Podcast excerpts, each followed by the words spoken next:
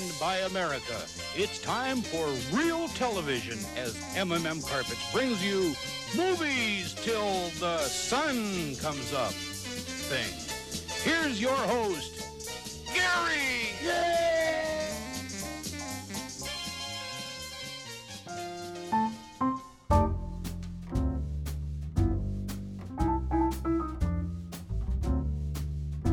Welcome to Movies Till Dawn, a new podcast that's a safe space for filmmakers to talk about the fascinating and exasperating and always unusual and never quite the same thing twice process of creating motion pictures. I'm Raymond De Felitta, and I hope you're coming back because you loved what you're hearing. So, today I'm going to share with you a conversation that I had with the late John G. Avildsen uh, a few years ago now. Uh, John was a marvelous director, and, well, if you're listening to this podcast, you probably know who John G. Avildsen is. You certainly know two of the most iconic movies of the 1970s and 80s, which he directed Rocky and The Karate Kid. They both spawned so many sequels that you know you can't. You get into the double digits when you count those sequels.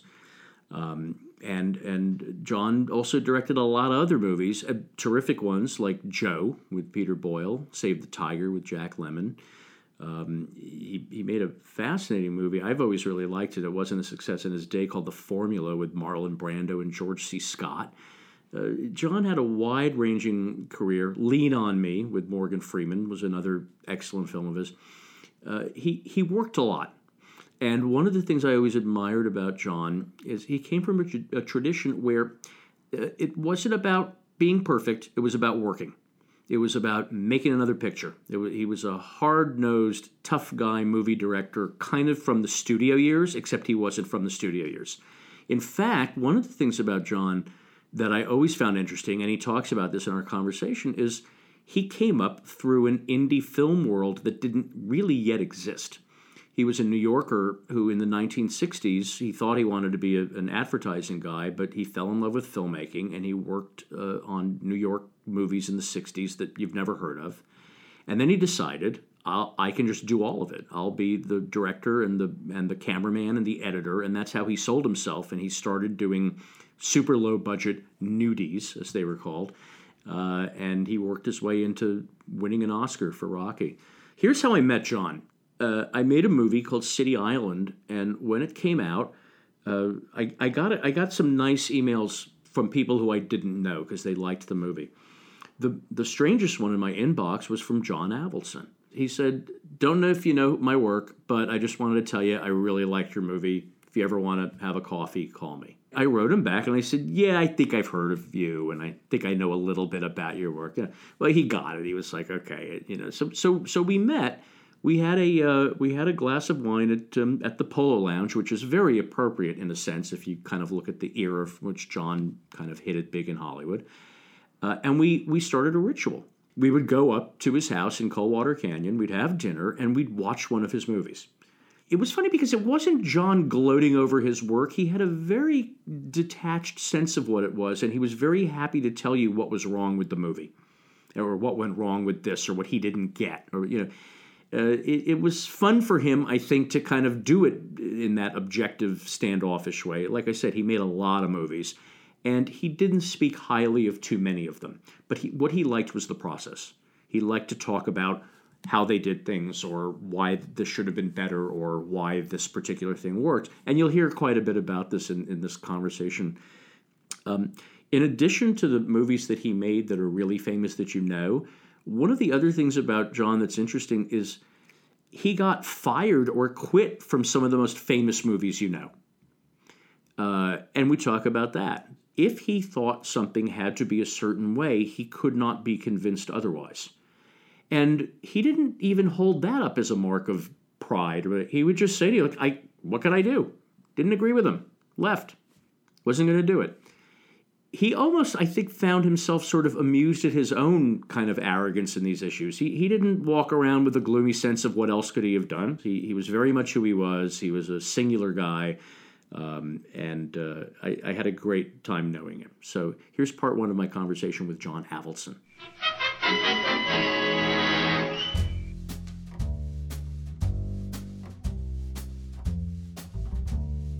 I met this guy in the advertising business, Jack O'Connell, and I wanted to have my own ad agency by the time I was 30. That was my my dream, and I met him at this agency where I was a uh, copywriter, and his dream was to make movies, and he went on and on about how the movie director is the prince of the 20th century. This guy really believed this stuff.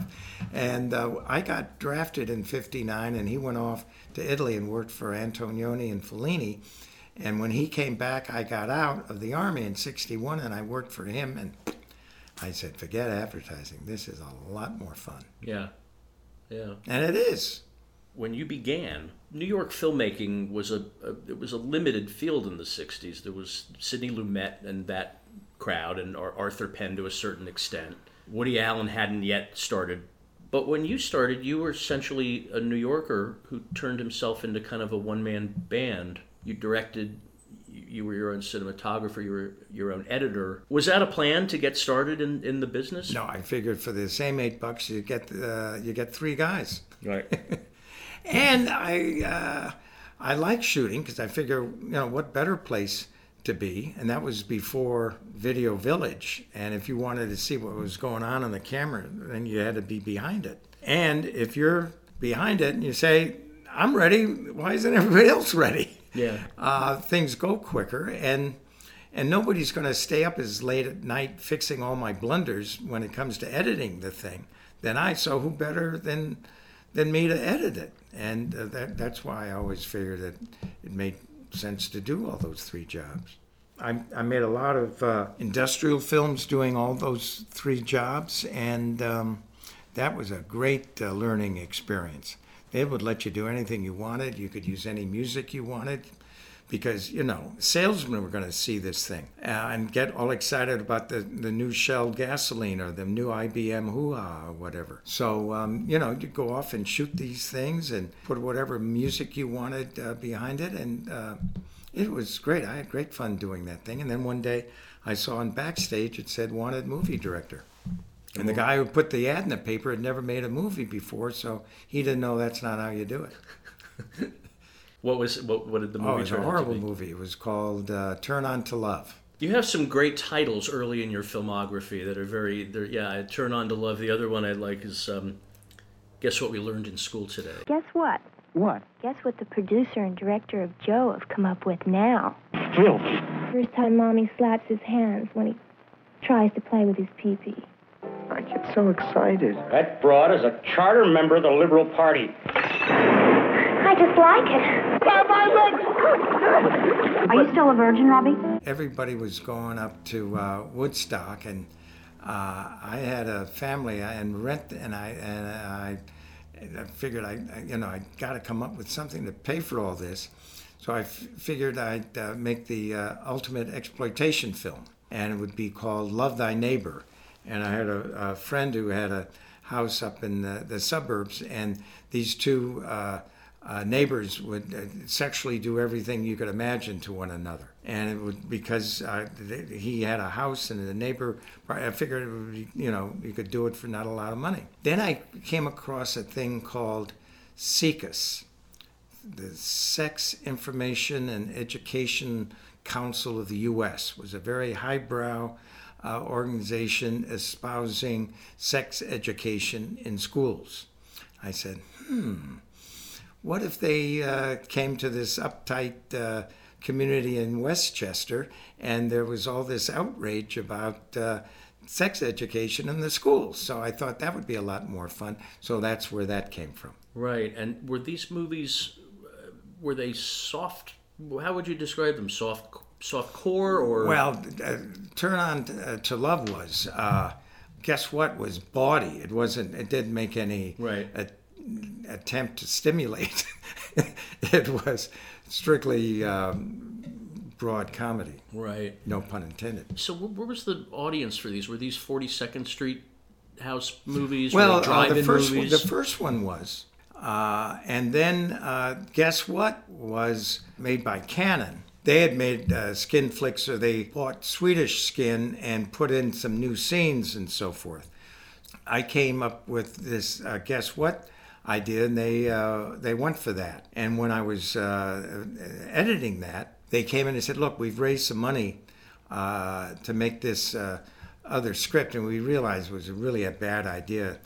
Uh, but we don't want to give the money back, so we got to make something right away. Can you make something? I said, well, remember that that treatment I showed you that Norman uh, Wexler wrote? Yeah, well, that would make a great movie. Uh, all right.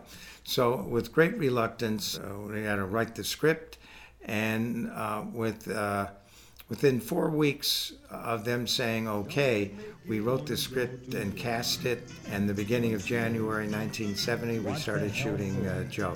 The Cannon Releasing Corporation would like you to meet Joe. Motorcycles, marijuana, not really fags, but close. What he likes is to have A little on the side once in a while.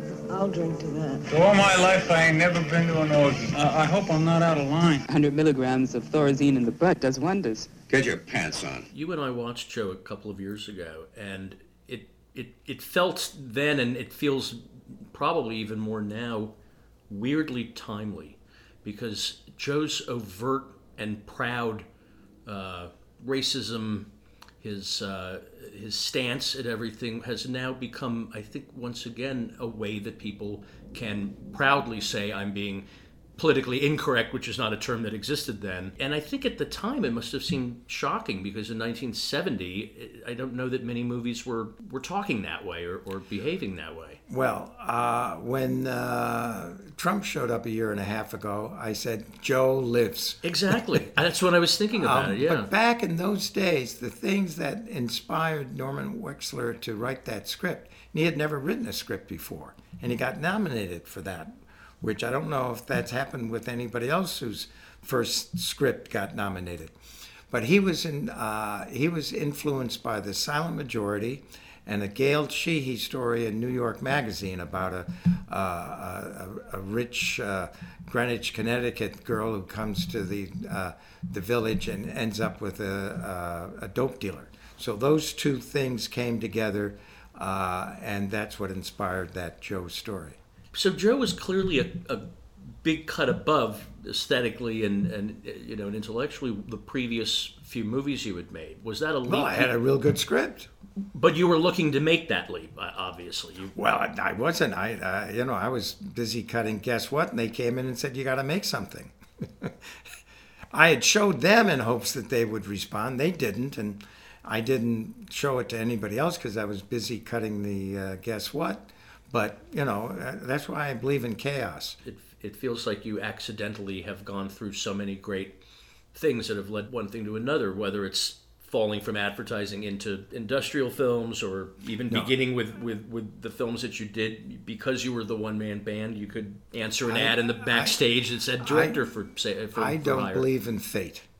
Uh, I don't uh, believe in any of that stuff. Maybe it's more comfortable if you do, but I think we're out here in the middle of nowhere and things happen. yeah what happened next save the tiger No, um, uh, no, the Burt Reynolds movie, uh, WW and the Dixie Dance Kings. right That was uh, Tom Rickman wrote a really terrific script, um, uh, but I had no interest in Burt Reynolds. Uh, I, I wanted Jimmy to, uh, to play the part. The people who were paying for it, they didn't want to hear that, so I passed. And um, and time went on, and I got divorced, and the bills started uh, piling up, and suddenly Burt Reynolds looked terrific. and um, I went off and uh, did that. and was that was that a wildly happy experience Uh, he was a pain in the neck, but you know, it finally got over. yeah because he was the star Oh, 27 hours out of every day. well it's hard to remember now what a major major star he was in Oh, the yeah. 70s And that started all those uh, Hoo Ha and the Bandit, Smokey and the Bandit. Was That- it a, was it a period piece? Uh, WW? No, but it, this is the lovable crook who speeds around in a car. right. That was a studio movie. That was Fox, right? Yeah. So you jumped suddenly from Joe again on location in New York and doing all of your own work to this big fat studio movie with a movie star. I'm sure you weren't your own DP, and I'm sure you weren't your own editor at that. No, point. and, and Save the Tiger was before that. yeah. So uh, Lemmon was the first big star I had, and he was the polar opposite of Burt Reynolds. He was he was. I always said Lemmon was a peach. he was so.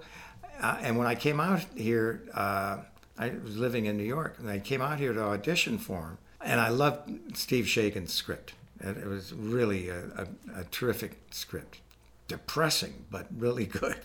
And I said to Lemmon, I said, you know, I've always liked your movies, but if you pick me to do this, I don't want to see you in it. I want to see this guy. He said, That's right, kid. You keep your eyes open. so he, oh, I was so lucky. At, at the end of a take, if I wasn't smiling, he'd say, You want me to do it without the eyebrow? and or if he'd make a suggestion and I didn't light up, he'd say, Hey, you want to do that? You go ahead. Me, I think that idea stinks. so I was very fortunate. How's the dragon lady? I sent Dusty to cover my appointments. I just wanted to tell you, Harry. I'm sorry. Everybody misses. Not professionals. Oh, yeah, professionals, too. Quarterbacks get knocked down, nurses get knocked up, somebody invented the head, so everybody misses. Save the Tiger was also, though, a somewhat offbeat, not a big, not a big movie. Uh, He took he did it for um, for scale. Right. And and Steve Shagan uh, convinced him. He said, "Jack, they're not laughing anymore." So um, when uh, Lemmon got on board, um, it made it happen. And he saw Joe, and that's what got me the job. so was Save the Tiger a studio movie? Yep, that was uh, Paramount. Isn't that something? These are just imagine And Paramount making Save the Tiger. And now. Robert Evans was our hero there. Yeah. He said, "Stay off the lot." and you could, you know, because it was a very low budget. It was a million bucks also. Yeah. and uh, so he uh, he was a, a champion of the of the story. It was all shot around L.A. Mm-hmm. Did you shoot it? Uh, no, I couldn't because I, I, this was my first union picture. Oh, of course, yeah. And we went to the IA with, with uh, Steve Shagan, and uh, I said, you know, I always am my own operator and everything. You know, I was talking to myself. Uh, but that's where I met uh, uh, Jimmy Crabe, who had shot a movie for Steve. And Jimmy Crabe uh, was heaven. We became very good friends, and I don't know how many movies we shot together. And he came from a low budget world, and if I wanted to operate the camera, it wasn't the end of the world. And so I had a great time uh, with uh, uh, James Crabe. What did Lemmon winning the Oscar for Save the Tiger? I mean, obviously, I know what it did for you. It made you a, an A-list director. Did you expect that? Uh, no, um, I had. Um, Because it's about six or seven years from Turn On to Love to, to your lead actor winning an Oscar for right. Save the. And I almost did uh, Serpico, but I wouldn't give the producer's girlfriend a job, so I got fired.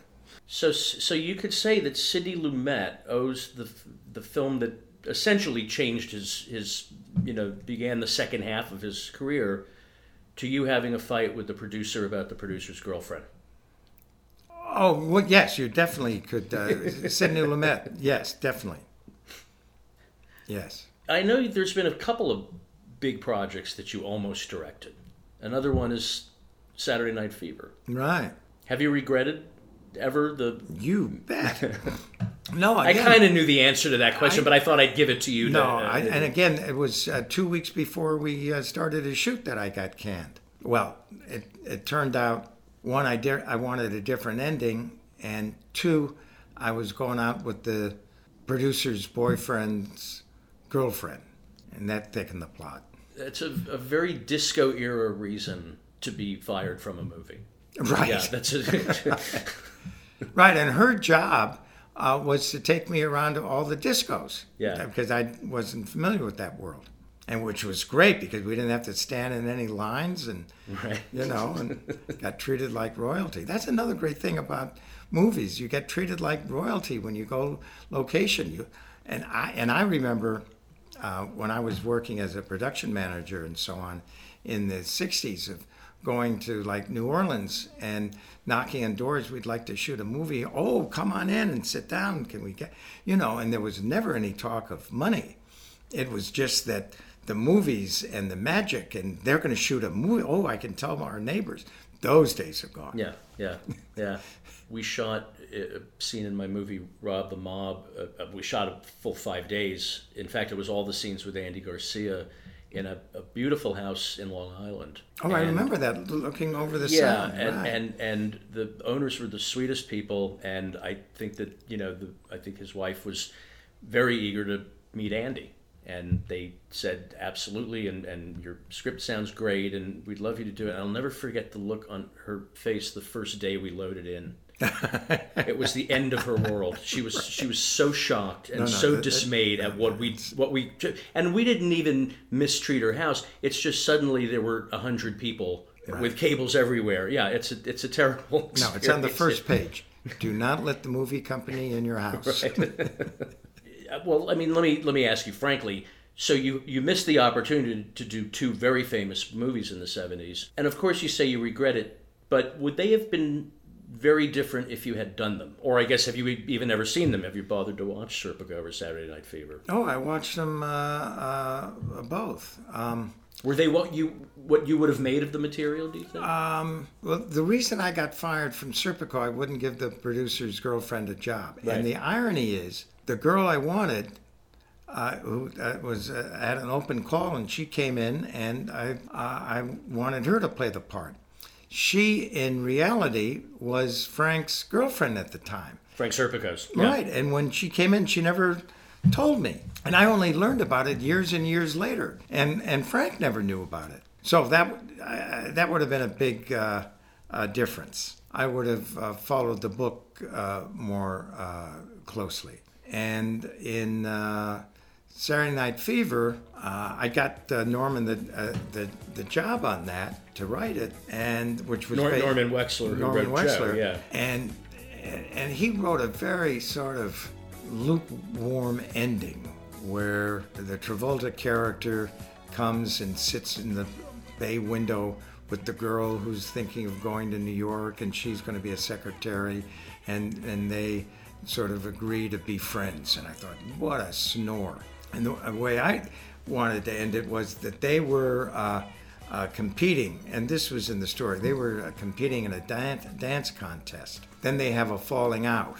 So uh, I was going to have them come together at the end to still compete, and have the Travolta character switch the song that they had been rehear- rehearsing uh, to over and over again, that we've seen them rehearsing to, and he slips in uh, a song that they've never danced to. so so now there, there's suddenly this new music shows up and she's really pissed right. right but because they're great dancers and because they love each other they win and it's great fun for the audience to see them dancing terrific as as though it were spontaneous and they didn't get They it didn't go for it. no His name is Sylvester Stallone. He's the star of a new film called Rocky. He's been described as tough, handsome, talented, sexy, sensitive, dynamic, brilliant. He's been compared to Nicholson, De Niro, and Brando, but he is Rocky. He's the man who could be loved by only one woman because somehow she gets beneath the pain. He's every nobody who ever needed somebody. Rocky, do you believe that America is the land of opportunity? Yeah. With Rocky, you have a movie with an unknown shot in a, a fairly quick schedule, if I'm 28 days in spite of the, the circumstances of where it was distributed or where you posted, that's nothing that a studio would do now, certainly, Oh, and my not even 20 years ago, probably. Well, some of the uniqueness was that um, the uh, producers, Chartoff and Winkler, were um, uh, highly thought of by Arthur Krim and United Artists. And they had uh, some kind of a, a deal with United Artists that they could make what they wanted to as long as it uh, was below a certain budget and blah, blah, blah. So um, this uh, qualified and was uh, made for a million bucks or less. And, um, and they had to um, put up the, their houses in case the thing went over. Right. And um, they said, okay. And a great story. Um, uh, Sylvester had come in and auditioned for me for the first time in uh, 1970, 71 when I was making a Jackie Mason movie down in, in Miami Beach, and he was a student at the Miami University down there. And then he came in, auditioned again when I was making a uh, Burt Reynolds movie. He came in as a hillbilly.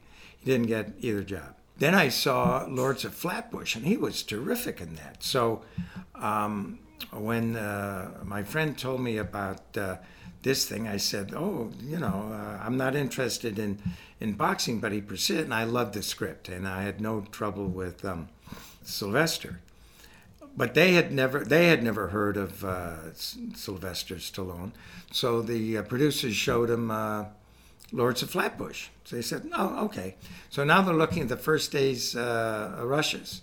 And they said, well, Where's Stallone? He said, Well, that guy's Stallone. He said, No, no, Stallone's a blonde. They thought uh, Perry, they thought he was uh, uh, Stallone. So he got a complete accident. Right, right. Well, so so walk me through the order of events that got Rocky made. When were you? Uh, where did his script go to first? When did you come on? When did the? Well, an old friend of mine, Gene Kirkwood, uh, I'd gotten him a job there uh, at uh, Chartoff Winkler, and he brought uh, Sylvester in there one day as an actor, and they yakka yakka for acting. And then, as uh, Sylvester was leaving, he said, "Oh, I also uh, write scripts.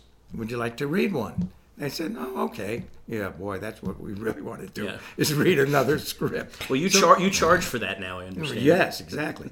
Uh, so um, um, he uh, came by and left a script, and they read the script and they liked it. He said, "We like this. We'd like to uh, buy this." But he had already sold that script. He said, "But I'll write you another one." And in uh, three or four days later, he uh, brought in uh, the script. And I always thought that I got the job because I had uh, fixed one of their, I couldn't fix it, but I shot one of their reshot and, you know, came in on budget. And I'd done uh, Joe and was known for low budget and blah, blah, blah. Um, but that wasn't why I got it. Uh, John Boorman, who was a, uh, friends with Robert Chartoff, one of the producers, and Chartoff recently checked out of the Grand Hotel, and there's a memorial, and John Boorman uh, spoke there. And uh, one of the things he said was that they brought him the Rocky script, and uh, he passed, and he also urged them not to make it.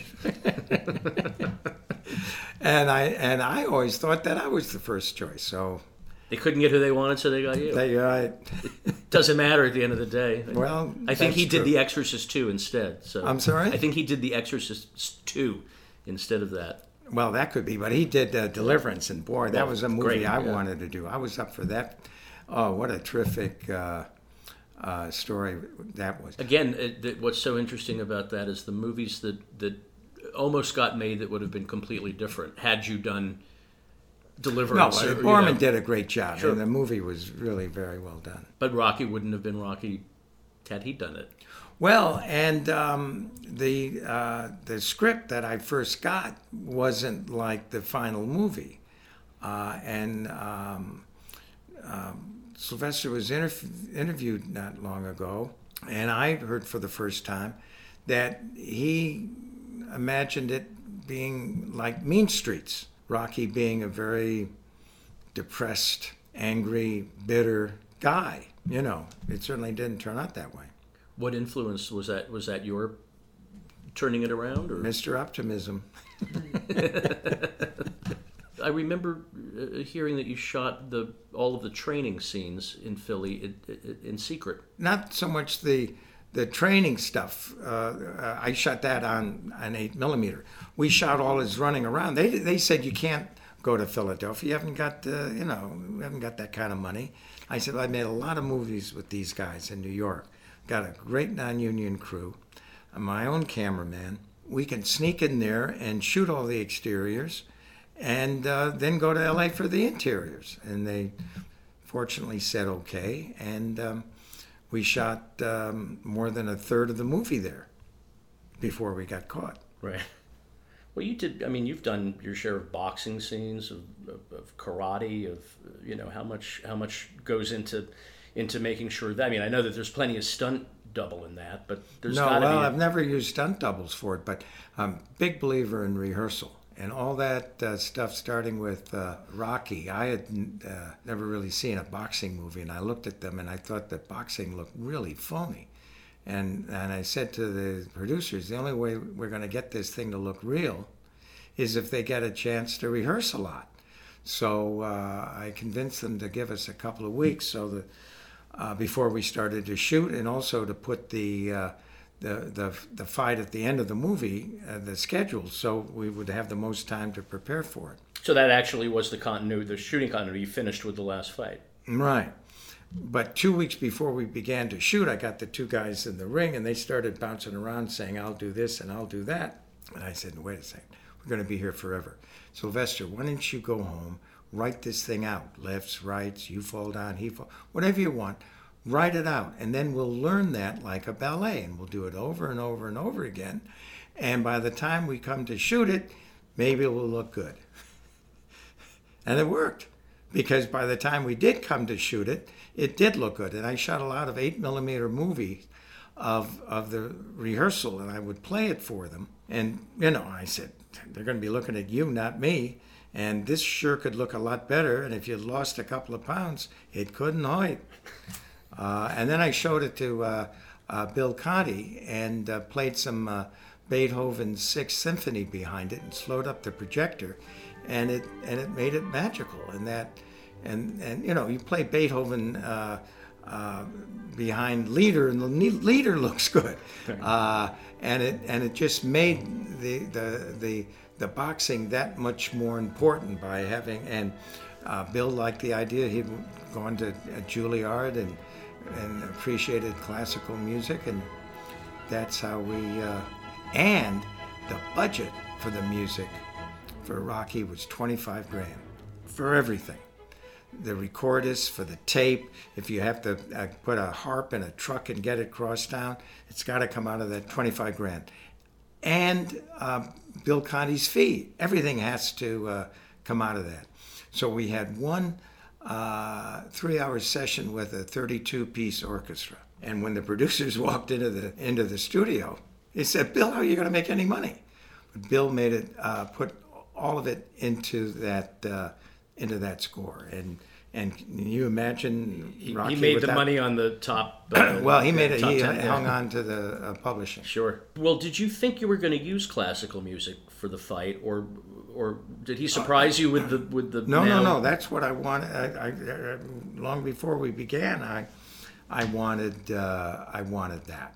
It was because of it, it, the movie didn't it wasn't written to end the way it did. It was written where the crowd carries out Apollo Creed, and then they carry out Rocky. And as Rocky goes by Adrian, he leans over and pulls her up, and they go out on the shoulders of the of the crowd. And the happiest night of their life, I think, was the last line in Right. the script. So we shot it that way, and the crowd carried out Apollo, and uh, and then the AD came to me, Freddie Gallo, and he said, "We don't have enough extras to carry out Rocky." Well, obviously, the same people who carried out the first guy are going to carry out uh, uh, Sylvester. But Sylvester heard this and said, "Wait a minute, Rocky lost. Maybe he doesn't get carried out. Maybe he just walks down the aisle by himself.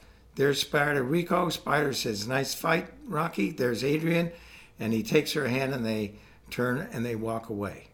And I thought, wow, that's very poetic. Yeah. Let's shoot that. So that's what we did. And if you recall, the poster from the original movie had the boy and the girl walking away from camera. Right. Well, when Bill Conti brought in that last cue, I said, this is great, but I don't have any footage to go with this. I've got these two people going off to a funeral. This thing sounds like those Clairol commercials where the boy and the girl rush across a field of daisies. And I said, why don't we keep uh, why don't we keep Sylvester in the ring? We'll have uh, Adrian fight her way through the crowd. She'll get in there. Uh, I love you, I love you, and we're out and we're listening to this beautiful music.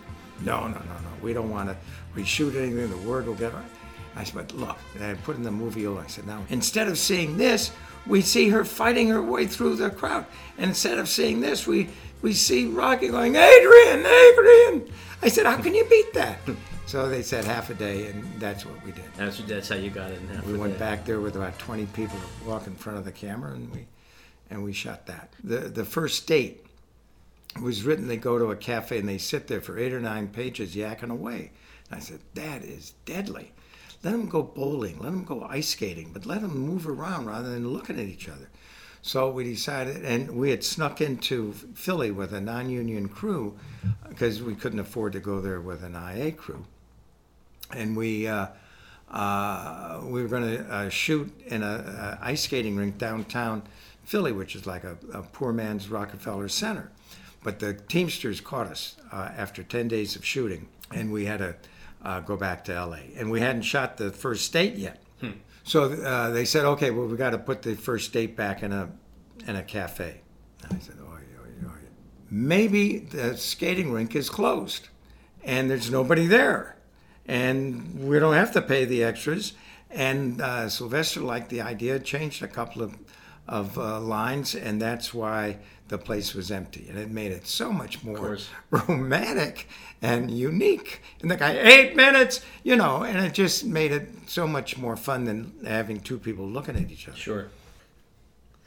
Yeah, it, it, it still, again, it strikes me as the part of the reason the film succeeds is because of your independent filmmaker spirit behind it. Would the, fir- would the first Rocky have been a theatrical hit today?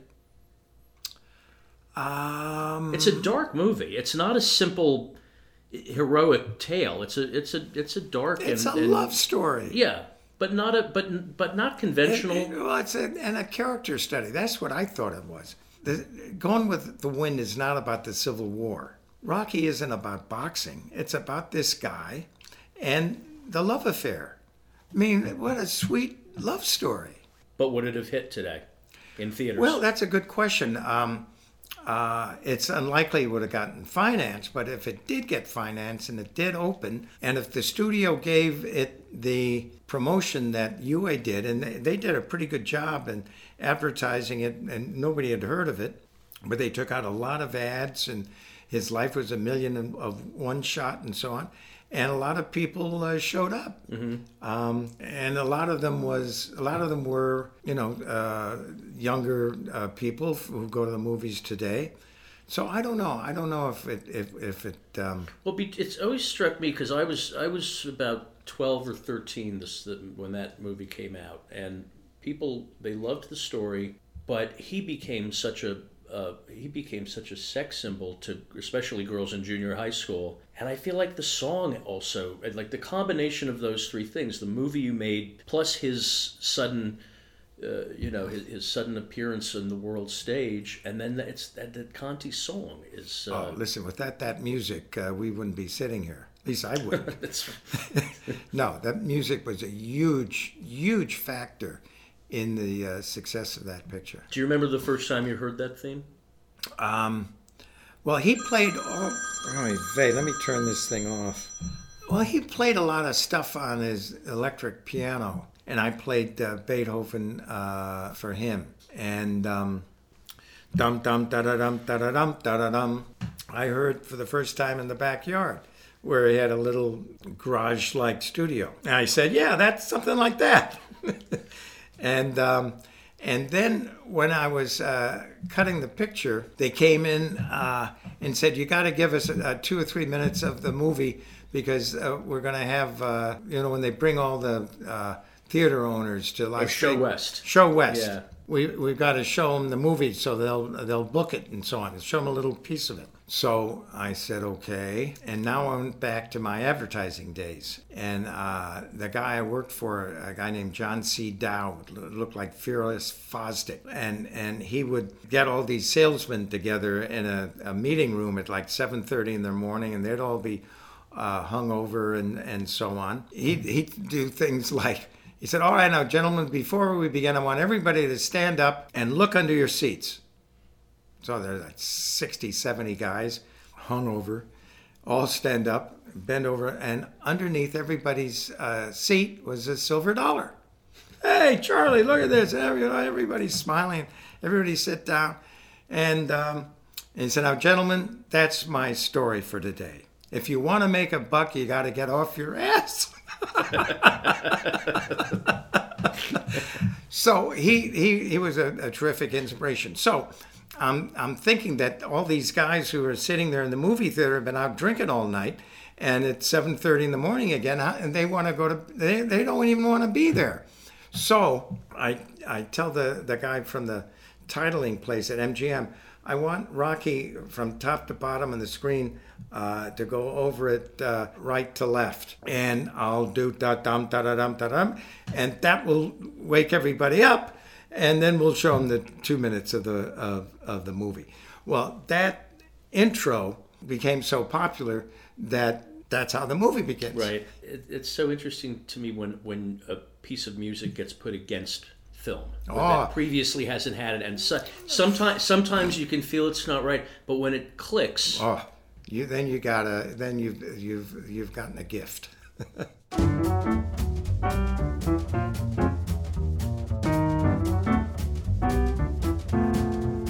Thus ends part one of my conversation with the late John G. Avildsen. If you enjoyed listening to Movies Till Dawn, I'd love to hear from you. You can email me at movies till dawn podcast at gmail.com. You can access these conversations at iTunes, Spotify, TuneIn, Stitcher, Google Podcasts, SoundCloud, YouTube, as well as our website, movies-till-dawn.transistor.fm. If you'd like to see some videos pertaining to the guests of each episode, please visit my blog at moviestilldawn.blogspot.com. And please feel free to follow me on Twitter at ReelRDEF. That's R E E L R D E F. All interview material and audio clips are covered by the Fair Use Copyright Act of 1976, in which allowance is made for fair use for purposes such as criticism, comment, news reporting, teaching, scholarship, education, and research.